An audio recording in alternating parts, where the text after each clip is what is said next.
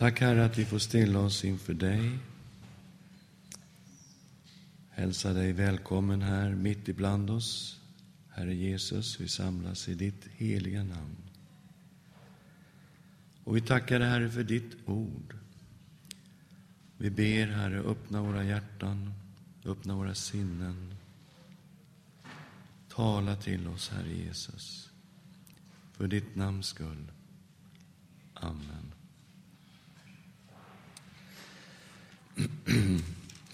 Ja, vi börjar närma oss eh, slutet av en viktig del av Romarbrevet, de första åtta kapitlen.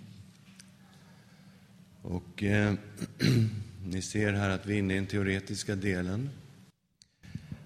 Eh, den första har rättfärdiggörelse genom tro och sen livet med Kristus. Och det är det som vi håller på med just nu.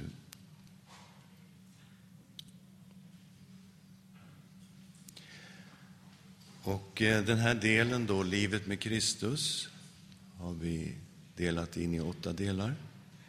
Dopets innebörd, föreningen med Kristus, trons lydnad på grund av föreningen med Kristus, frihet från lagen genom Kristus, synden väcks till liv genom lagen, syndens natur i en människa.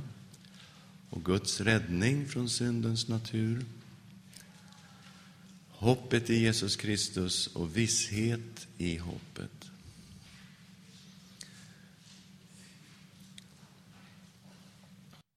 Och den första biten här då, eh, första delen av Romare 6, handlar just om dopets innebörd. Att vi är döda och begravda med Kristus i dopet och uppståndna, att vi lever med Kristus. Och nyckeln här till att förstå det här, det är att tänka den här tanken, att det som har hänt Kristus, det har hänt mig. Så Kristus, han har dött, han har uppstått och han är förhärligad. Och i Kristus är vi förenade med Kristus genom tron. Han bor i oss, vi är i Kristus. Det finns alltså en förening mellan oss och Kristus. Och därför blir det som har hänt Kristus, har också hänt oss.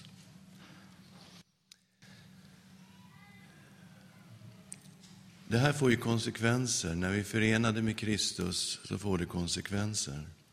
Tidigare så var synden vår Herre, ungefär som en slavägare och man eh, följde då synden.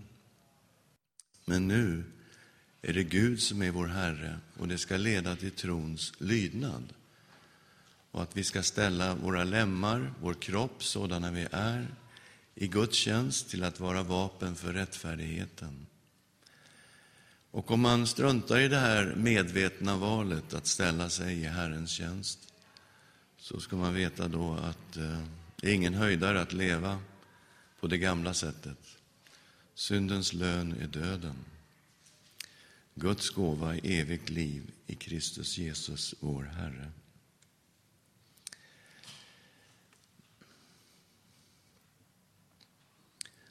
Sen kommer vi in i sjuan och vi sa redan där i sexan att han skulle kunna hoppa direkt till åttan.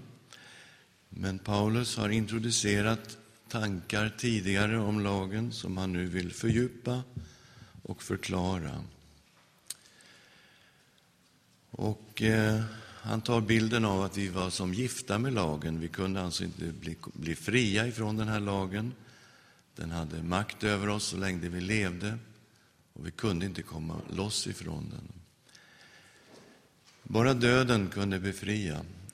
Och det visade sig då att det var vi som dog med Kristus för att få tillhöra honom och följa Herren Jesus Kristus.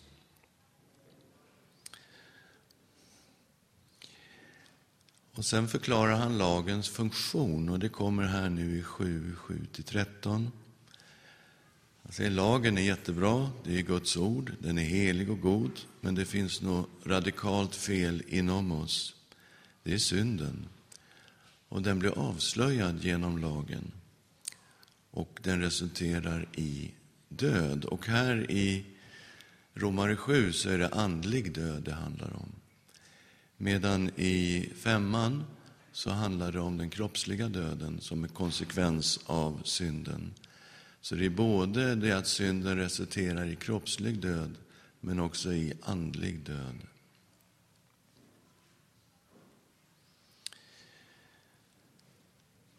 Och eh, han går vidare och fördjupar i det här och talar om syndens natur, hur den fungerar i en människa.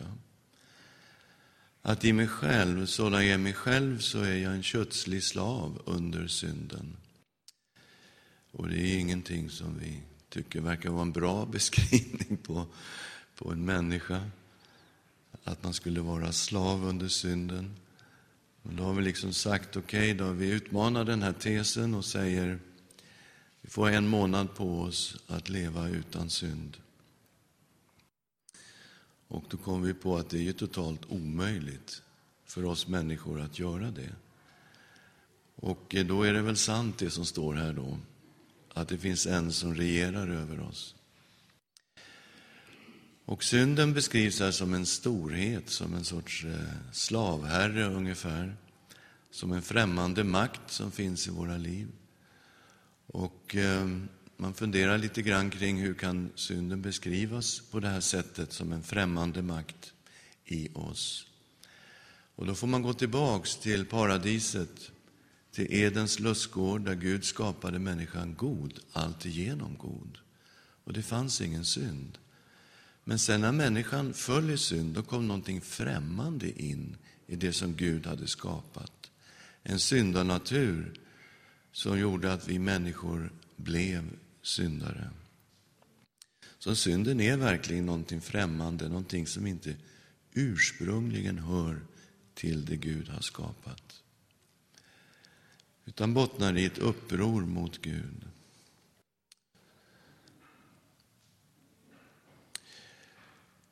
Och eh, vi tittade då förra gången på Guds räddning från syndens natur.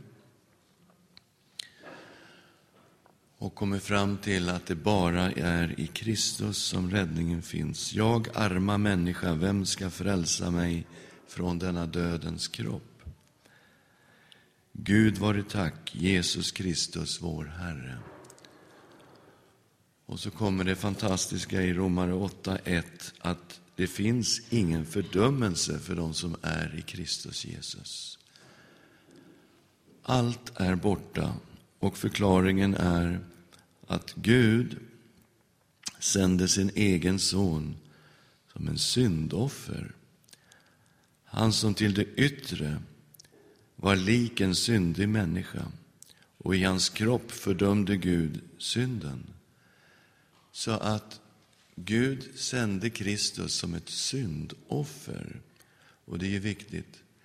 I gamla Israel, just när det gäller syndoffren, så la översteprästen eller prästen händerna på huvudet på syndoffret och bekände synden över offerdjuret.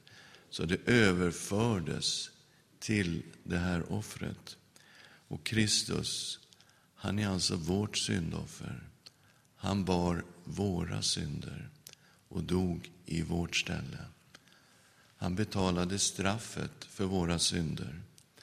Och det är därför som det inte finns någon fördömelse för dem som är i Kristus Jesus. Och eh, resultatet av att leva i anden eller i köttet. Här i Romare 8 så kommer det sätt som aposteln vill och önskar att alla kristna ska leva.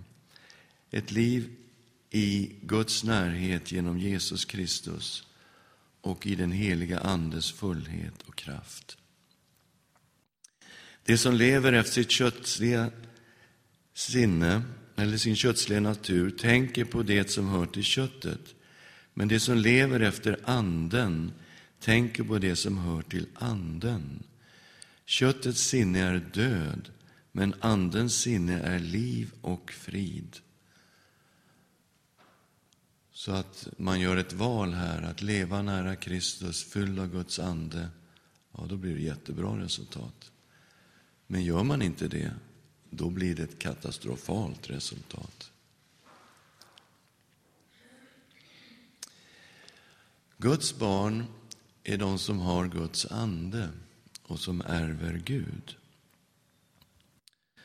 Och vi kan hoppa till fjortonde versen. Ty alla som drivs av Guds ande är Guds söner.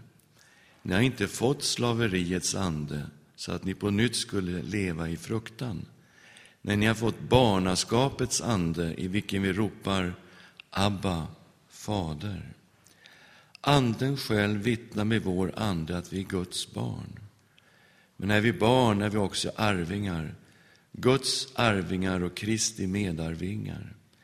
Lika visst som vi lider med honom för att också bli förhärligade med honom. Så här har vi alltså nyckeln till att leva ett liv i seger över köttet. Det är att vara fylld av Guds ande, att drivas av Guds ande. Och den här anden som vi har fått vittnar in om oss att vi är Guds barn. Det är en ande som ropar Abba, Fader, inom oss. Så det finns ett inre vittnesbörd i våra hjärtan, i våra liv, att vi tillhör Gud. Och vi ska alltså få ärva, och det är det vi ska titta lite på idag.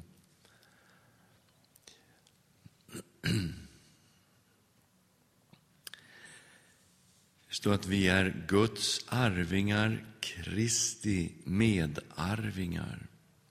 Lika visst som vi lider med honom för att också bli förhärligade med honom. Så vad innebär detta? Vad är det på väg emot?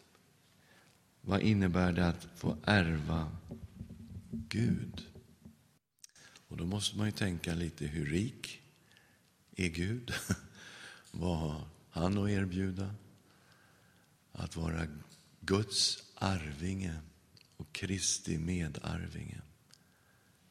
Jag tror det är den största skatt som en människa kan äga.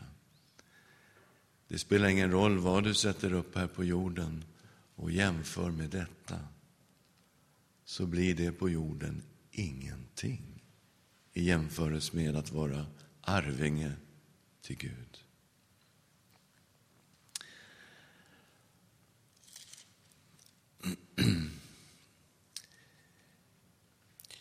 I artonde versen står det, jag hävdar att den här tidens lidanden väger lätt i jämförelse med den härlighet som kommer att uppenbaras och bli vår. Aposteln han hade blivit slagen många gånger, piskad vid flera tillfällen. Han suttit i fängelse ett antal gånger. Han har lidit för Kristi skull på många sätt. Och vi vet att han något år efter det här då led martyrdöden. Men han säger alltså att den här tidens lidanden, de väger jättelätt. Alltså det är som en liten fjäder eller någonting. Ja. Lägger allt vad Paulus har gått igenom i ena vågskålen och säger det här är ingenting. Jämförelse med härligheten som kommer att uppenbaras och bli vår. Och där lägger han arvet, det han är på väg emot, ska ärva Gud. Och sen det, ja, det, det går inte ens att väga de här två emot varandra. Och det är precis som man säger i Andra Korinthierbrevet kapitel 5, eller 4 är det nog. 4 är det, 16 till 18. Därför tappar vi inte modet. Även om vår yttre människa bryts ner förnyas vår inre människa dag för dag. Ty vår nöd, som varar ett ögonblick och väger lätt, bereder åt oss ett oändligt rikt, på ett oändligt rikt sätt en härlighet som väger tungt och varar i evighet. Så den nöd som man upplever, den är jättelätt. Den varar bara ett ögonblick i jämförelse med evig, tung härlighet.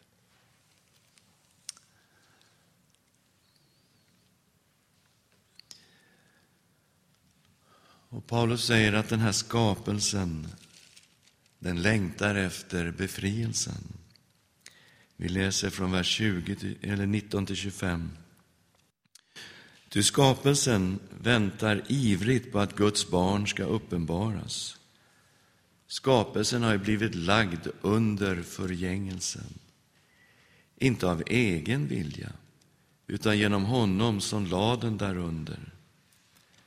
Ändå finns det hopp om att också skapelsen ska befrias från sitt slaveri under förgängelsen och nå fram till Guds barns härliga frihet. Vi vet att hela skapelsen ännu samfällt suckar och våndas. Och inte bara den, utan också vi som har fått Anden som förstlingsfrukt. Också vi suckar inom oss och väntar på barnaskapet, vår kropps förlossning. Ty hoppet är vi frälsta, men ett hopp som man ser uppfyllt är inte ett hopp som man ser, ett, ett hopp, vänta nu ska jag, hoppet är vi frälsta, men ett hopp som man ser uppfyllt är inte längre något hopp. Vem hoppas på något som man redan ser? Men om vi hoppas på det som vi inte ser, så väntar vi uthålligt. Så han säger någonting här som kan vara lite överraskande, att skapelsen väntar ivrigt på att Guds barn ska uppenbaras. Hur hänger det här ihop? Att skapelsen suckar och, och våndas och längtar och, och hela det här. Och han ser någonting när han tittar ut i skapelsen. Han ser att skapelsen sen är lagd under förgängelsen. Det finns någonting nedbrytande i skapelsen. Döden finns där ute. Och allt det här ser han som en konsekvens av fallet. Hur kan han komma till de här tankarna? Ja, jag tror man helt enkelt, för att förstå vad han säger, behöver gå tillbaks till ursprunget, till Edens lustgård, till paradiset och tänka sig, hur var det när Gud hade skapat världen? Se, det var mycket gott, sa Gud. Och där rådde shalom, fullständig harmoni, fullständig frid. Och de destruktiva, nedbrytande krafterna, de fanns inte. Det var alltigenom gott. Och det är den här jämförelsen mellan hur det ser ut idag och hur det såg ut då i Edens lustgård som får honom att dra konsekvensen att skapelsen är lagd under förgängelsen. Och det är på grund av syndafallet. Så synden har fått konsekvenser inte bara för oss människor utan också för hela skapelsen.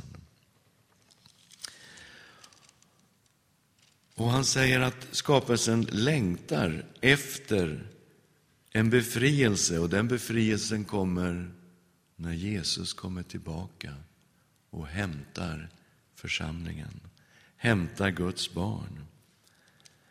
När slutet på allting sker.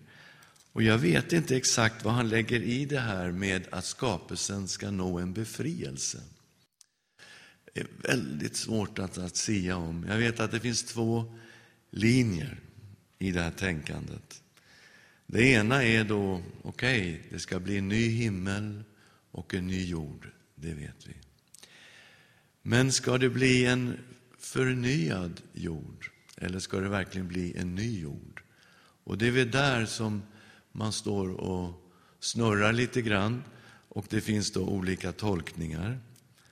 Att Gud ska helt enkelt skapa någonting fullständigt nytt, en ny himmel och en ny jord.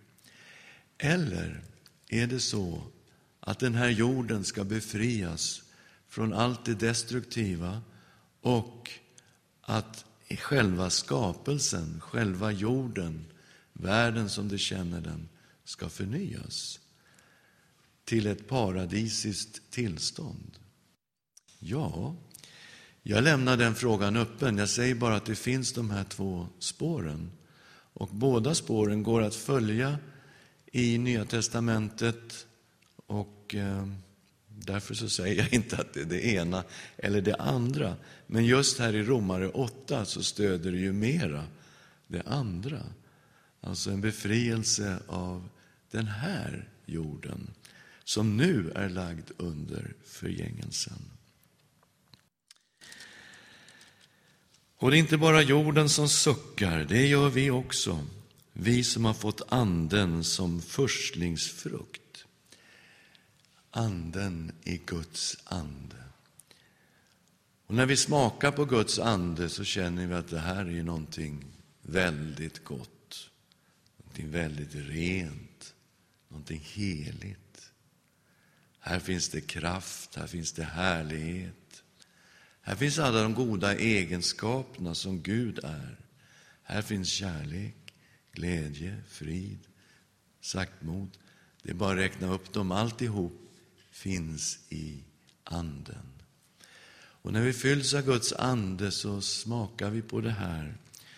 Och det är en förstlingsfrukt. Det är alltså en försmak på det här arvet som vi pratar om. En försmak på härligheten som vi ärver.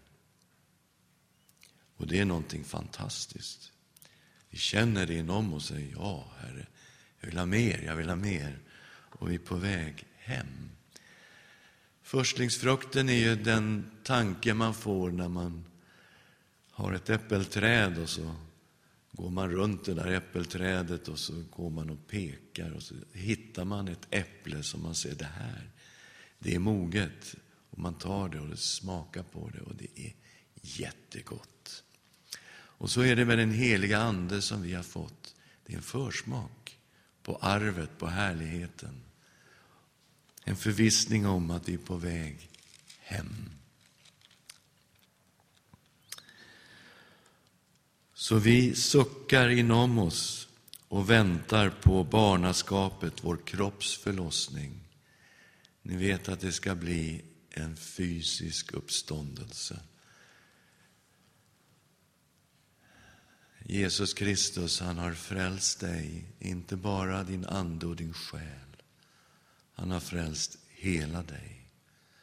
Och en dag ska vi uppstå med förhärligade kroppar på samma sätt som Jesus Kristus uppstod i sin kropp. Jesus uppstod inte alls bara i sin ande. Kroppen låg inte alls kvar i hans grav. Han uppstod i sin kropp han for i denna förhärligade kropp till härligheten. Och det är grunden för hela din frälsning. Hela din ande, din själ och din kropp är frälst. Ja, skapelsen längtar med oss. Den heliga Ande hjälper oss att hålla ut. Det är den hjälp som Gud har gett oss. Vers 26 och 27. Så hjälper också Anden oss i vår svaghet. Men Anden själv ber för oss med suckar utan ord. Och han som utforskar hjärtan vet vad Anden menar eftersom Anden ber för de heliga som Gud vill. Så i den här längtan efter att få komma hem finns Gud i oss. Han har gett oss anden som en förstlingsfrukt. Och anden, Guds ande som bor i oss, han ber för oss. Vilken eh, förebedjare vi har i den heliga Ande som inom oss suckar till Fadern. Och det här är tydligen suckar utan ord. Och jag vet, ibland känner man det här inom sig, hela sin ande. En sorts suckan, en sorts bedrövelse kan det vara över hur saker och ting ser ut. Över människor som inte vill följa Herren. Det kan vara suckan över bedrövelser som finns på jorden, det destruktiva som ändå ligger i skapelsen, som orsakar väldigt mycket elände. Men det kan också vara suckan över vår egen kamp, våra egna liv. Och hur, varför är det så här? Och man suckar och man känner liksom, ja, Guds ande också suckar. Och det här är ju också någonting man får tänka sig, de kristna som är förföljda situation. De kan vara slagna, de kan vara utkastade från sina familjer, de kanske sitter i fängelse och de kan bli dödade för Jesus skull. De är aldrig lämnade av Herren. Inte ett ögonblick är de lämnade av Herren. Trots att de är i det mest utsatta av situationer. Guds ande bor i dem. Guds ande är förstlingsfrukten på arvet, på härligheten som de är på väg till. Och det finns ett suckande, en förbön som pågår hela tiden när Guds ande ber för de förföljda kristna, precis som han ber inom oss. Och det här hjälper oss att hålla ut. Den heliga Ande ger oss kraft att hålla ut i väntan på barnaskapet, vår kropps förlossning, gammalt ord. Tänk snarare befrielse. Ska befrias. Förlossning används ju i andra sammanhang också. Det blir lite konstigt ibland.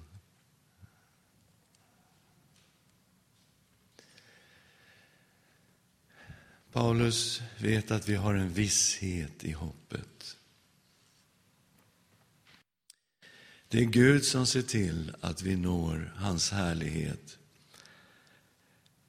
28 30. Vi vet att för de som älskar Gud samverkar alltid det bästa, för de som är kallade efter hans beslut. Till dem som han i förväg har känt som sina har han också förutbestämt till att formas efter hans sons bild, för att sonen ska vara den förstfödde bland många bröder. Och dem som han har förutbestämt har han också kallat. Och dem som har han kallat har han också förklarat rättfärdiga. Och dem som han har förklarat rättfärdiga har han också förhärligat. Ja, Gud är den som tar hand om sina barn. För de som älskar Gud samverkar allt till det bästa, för de som är kallade enligt hans beslut.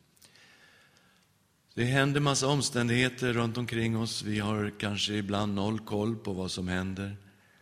Men Gud är i allt detta. Han är så mycket större än alla omständigheter som drabbar oss. Och ofta är det bara när vi tittar i backspegeln som vi förstår, ja men Gud var ju med. Gud ledde också genom det där. Och hur kunde han göra det?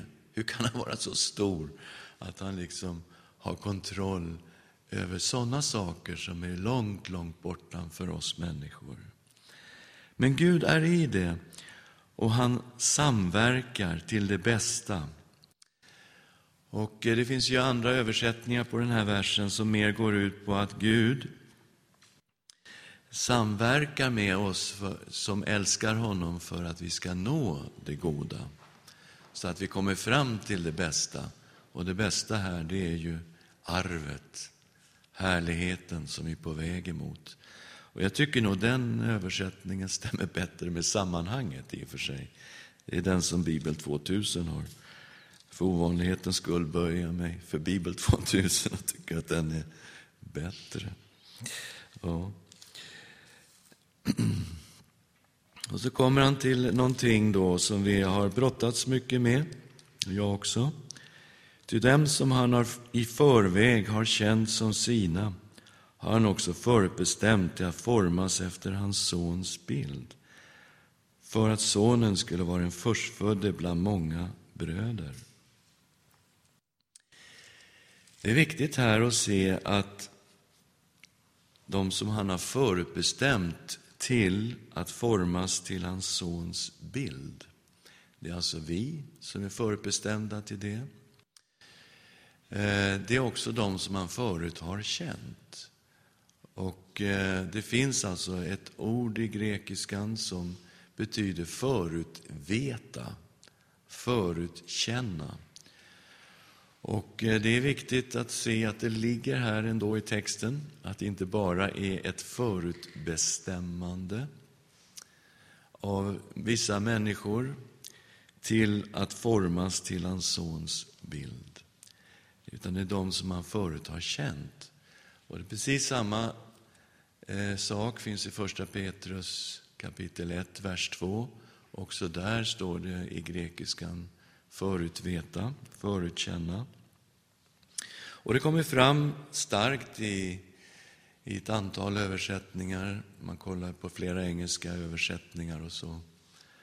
Men just här är det inte lika tydligt. Men det står ändå här, de som han förut har känt, eh, de har han förutbestämt till att formas efter hans sons bild. Och Det betyder att vi, den här gruppen kristna som finns på jorden idag, vi har ett mål. Och det målet är detsamma för alla kristna. Alla ska formas till att bli lika Jesus. Det är det mål som finns för varenda kristen. Eh, och Det står alltså inte att vi är förbestämda till frälsning, utan förbestämda till ett mål, att bli lika Jesus. Och det gäller för oss allesammans. Men sen är det så att Gud har varit med i den här processen när vi har blivit kristna. Han har varit med hela vägen. Och det är, det är bara att ödmjuka sig och säga att det är på det sättet. Det är Gud som älskade oss så mycket att han sände sin enda son. Det var Gud som var i Kristus och försonade hela världen med sig själv.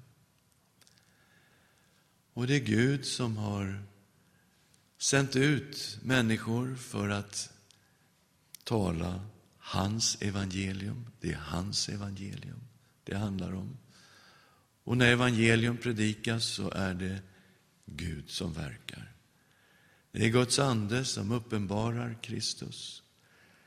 Guds ande som överbevisar om synd och rättfärdighet och dom och förklarar för oss vem Jesus är. Det är Gud som har kallat oss. Du har fått en kallelse att ta emot Jesus, en kallelse från Gud att bli hans efterföljare. Och det är Gud som har förlåtit dig din synd. Och det är Gud som har fött dig på nytt i den heliga Ande. Så det är Gud som bor i dig. Det är Gud som har gett dig sin rättfärdighet. Inte därför att du förtjänade den eller var tillräckligt bra på något sätt, tvärtom. Förtjänar den inte alls. Men av bara nåd har vi blivit förklarade rättfärdiga i Kristus. Och det är Gud som bevarar oss till härligheten. Jag tror inte jag kommer stå där inför Kristus och säga Tänk att jag var så bra så att jag kunde bevara mig själv hela vägen ända till härligheten. Det kommer inte att föresväva mig. Jag kommer att stå där och säga tack Gud för din nåd. Tack för allt vad du har gjort för mig. Tack att du har beskyddat och bevarat mig hela vägen ända hit. Så tror jag att jag kommer att säga. Jag vet inte hur det är med dig. Så det är Guds verk. Det är han som frälser oss. Det är han som ger oss sin rättfärdighet. Det är han som förhärligar. Och så står det också här då att de som han har förutbestämt har han också kallat. Och de som han har kallat har han också förklarat rättfärdiga. Och de som han har förklarat rättfärdiga har han också förhärligat. Oj då. Är du förhärligad? Mm. Och ändå står det i Romare 3.23, alla har syndat och gått miste om härligheten från Gud. Och så är vi då frälsta, förlåtna, förklarade rättfärdiga och förhärligade, faktiskt. Hur kunde det vara så? Vi är ju på väg mot härligheten. Jo, därför att det som har hänt Kristus, det har hänt dig. Och Kristus har uppstått. Kristus är förhärligad. Kristus sitter på Faderns högra sida. Han är vårt allt. Och det är i föreningen med Kristus som vi också är förhärligade nu. Och Gud är den som ser till att vi kommer dit. Ja. Men vi får ju vara med. Han har gjort allt för att vi ska nå fram till det här målet. Vad ska vi nu säga? Är Gud för oss, vem kan då vara emot oss? Han som inte skonade sin egen son, utan utlämnade honom för oss alla. Hur skulle han kunna annat än skänka oss allt med honom? Vem vill anklaga Guds utvalda? Gud är den som frikänner. Vem är den som fördömer? Kristus Jesus är den som har dött. Ja, än mer den som har blivit uppväckt och som sitter på Guds högra sida och ber för oss. Ja, Gud har gjort allt för att vi ska nå fram till den eviga härligheten. En retorisk fråga. Är Gud för oss, vem kan då vara emot oss? Det vill säga, den som ska knäcka oss måste besegra Gud. Okej, okay. ganska svårt, eller hur? Gud är för oss. Vem kan vara emot oss? Och han har skänkt oss allt med Kristus. Hur vet vi det? Han skonade inte sin egen son utan utlämnade honom för oss alla. Hur skulle han kunna annat än skänka oss allt med honom? Allt vad Gud är ska du få ärva. Du är Guds arvinge och Kristi medarvinge. Hela härligheten är din. Ja, men vem kan anklaga Guds utvalda? Ja, det låter ju som en klockren fråga. Det finns så många som skulle kunna klara av det, att anklaga Guds utvalda, eller hur? Ja, det är inte så enkelt. Gud är den som frikänner. Ja, domen har redan fallit. Ja, den föll över Kristus. Kristus bar din synd. Han bar din skuld. Han bar ditt straff. Domen har fallit. Du är frikänd. Vi har redan sagt tidigare att bli rättfärdiggjord i Kristus är snarast en juridisk term. Det har inte med känslor att göra. Utan att bli rättfärdiggjord är att bli förklarad oskyldig, att bli förklarad frikänd. Och domen har fallit. Gud har frikänt. Vem är den som fördömer? Kristus Jesus är ju den som har dött. Ja, än mer den som har blivit uppväckt och som sitter på Guds högra sida och ber för oss. Vem ska fördöma Guds folk när Jesus har betalat straffet? Han har redan dött. Han har redan uppstått. Det är redan betalt. Det är klart. Och det är därför som det inte finns någon fördömelse för de som är i Kristus Jesus. Ingen alls. Du är förlåten, du är renad i Jesu blod. Inte för att du var tillräckligt bra. Nej, men därför att Guds nåd är gränslös och den gäller för dig. Och han sitter på Guds högra sida och ber för oss. Han manar gott för oss. vår överste präst, vad gör han just nu? Han ber för oss. Det står ju därför kan han alltid frälsa dem som genom honom kommer till Gud. Då han lever alltid för att mana gott för dem. Dag och natt ber Kristus för dig. Den heliga Ande som bor i dig, han ber för dig. Den treenige Guden ber för dig. Det är stark förbön.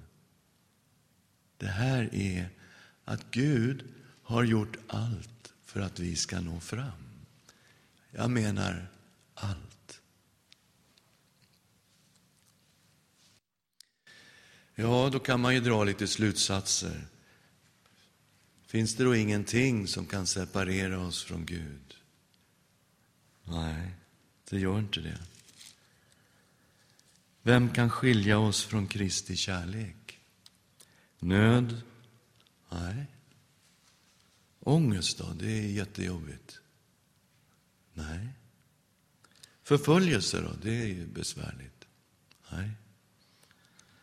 Hunger, nakenhet, fara. Svärd måste vi kunna skilja oss ifrån Guds kärlek. Att bli marterad för Kristi skull. Nej, säger aposteln. Inte heller döden kan skilja oss. Det står ju skrivet, för din skull dödas vi hela dagen. Vi räknas som slaktfår. Men i allt detta vinner vi en härlig seger genom honom som har älskat oss. Ty jag är viss om att varken död eller liv, varken änglar eller förstar, varken något som nu är eller något som ska komma, varken makter, höjd eller djup eller något annat skapat ska kunna skilja oss från Guds kärlek i Kristus Jesus, vår Herre. Vissheten i hoppet, den är total. Den är grundad på vad Jesus har gjort. Vi hoppas då, men det är inte ett sånt här hopp som att jag hoppas att det blir sol imorgon. Utan det är ett hopp som är förankrat i att Kristus har dött. Kristus har uppstått. Kristus har farit till härligheten. Där har du hela ditt hopp förankrat i Jesus. Och det finns ingen som kan skilja dig från Gud. Ingenting. Ska vi be tillsammans. Herre, vi tackar dig för att vi får vara dina barn av bara nåd. Vi tackar dig, Herre, för ditt blod som har renat oss ifrån all synd. Tack, Herre, för att du har burit all vår synd, all vår skuld, all vår straff, allting. Så till den milda grad att det inte finns någon fördömelse för de som är i Kristus Jesus. Tack för förbönen som pågår hela tiden inom oss, genom din Ande, inför ditt ansikte, därför att du, Herre Jesus, manar gott för oss hela tiden. Tack för din totala omsorg om dina barn och att det finns ingenting i denna skapelse som kan skilja oss ifrån dig. I Jesu namn. Amen.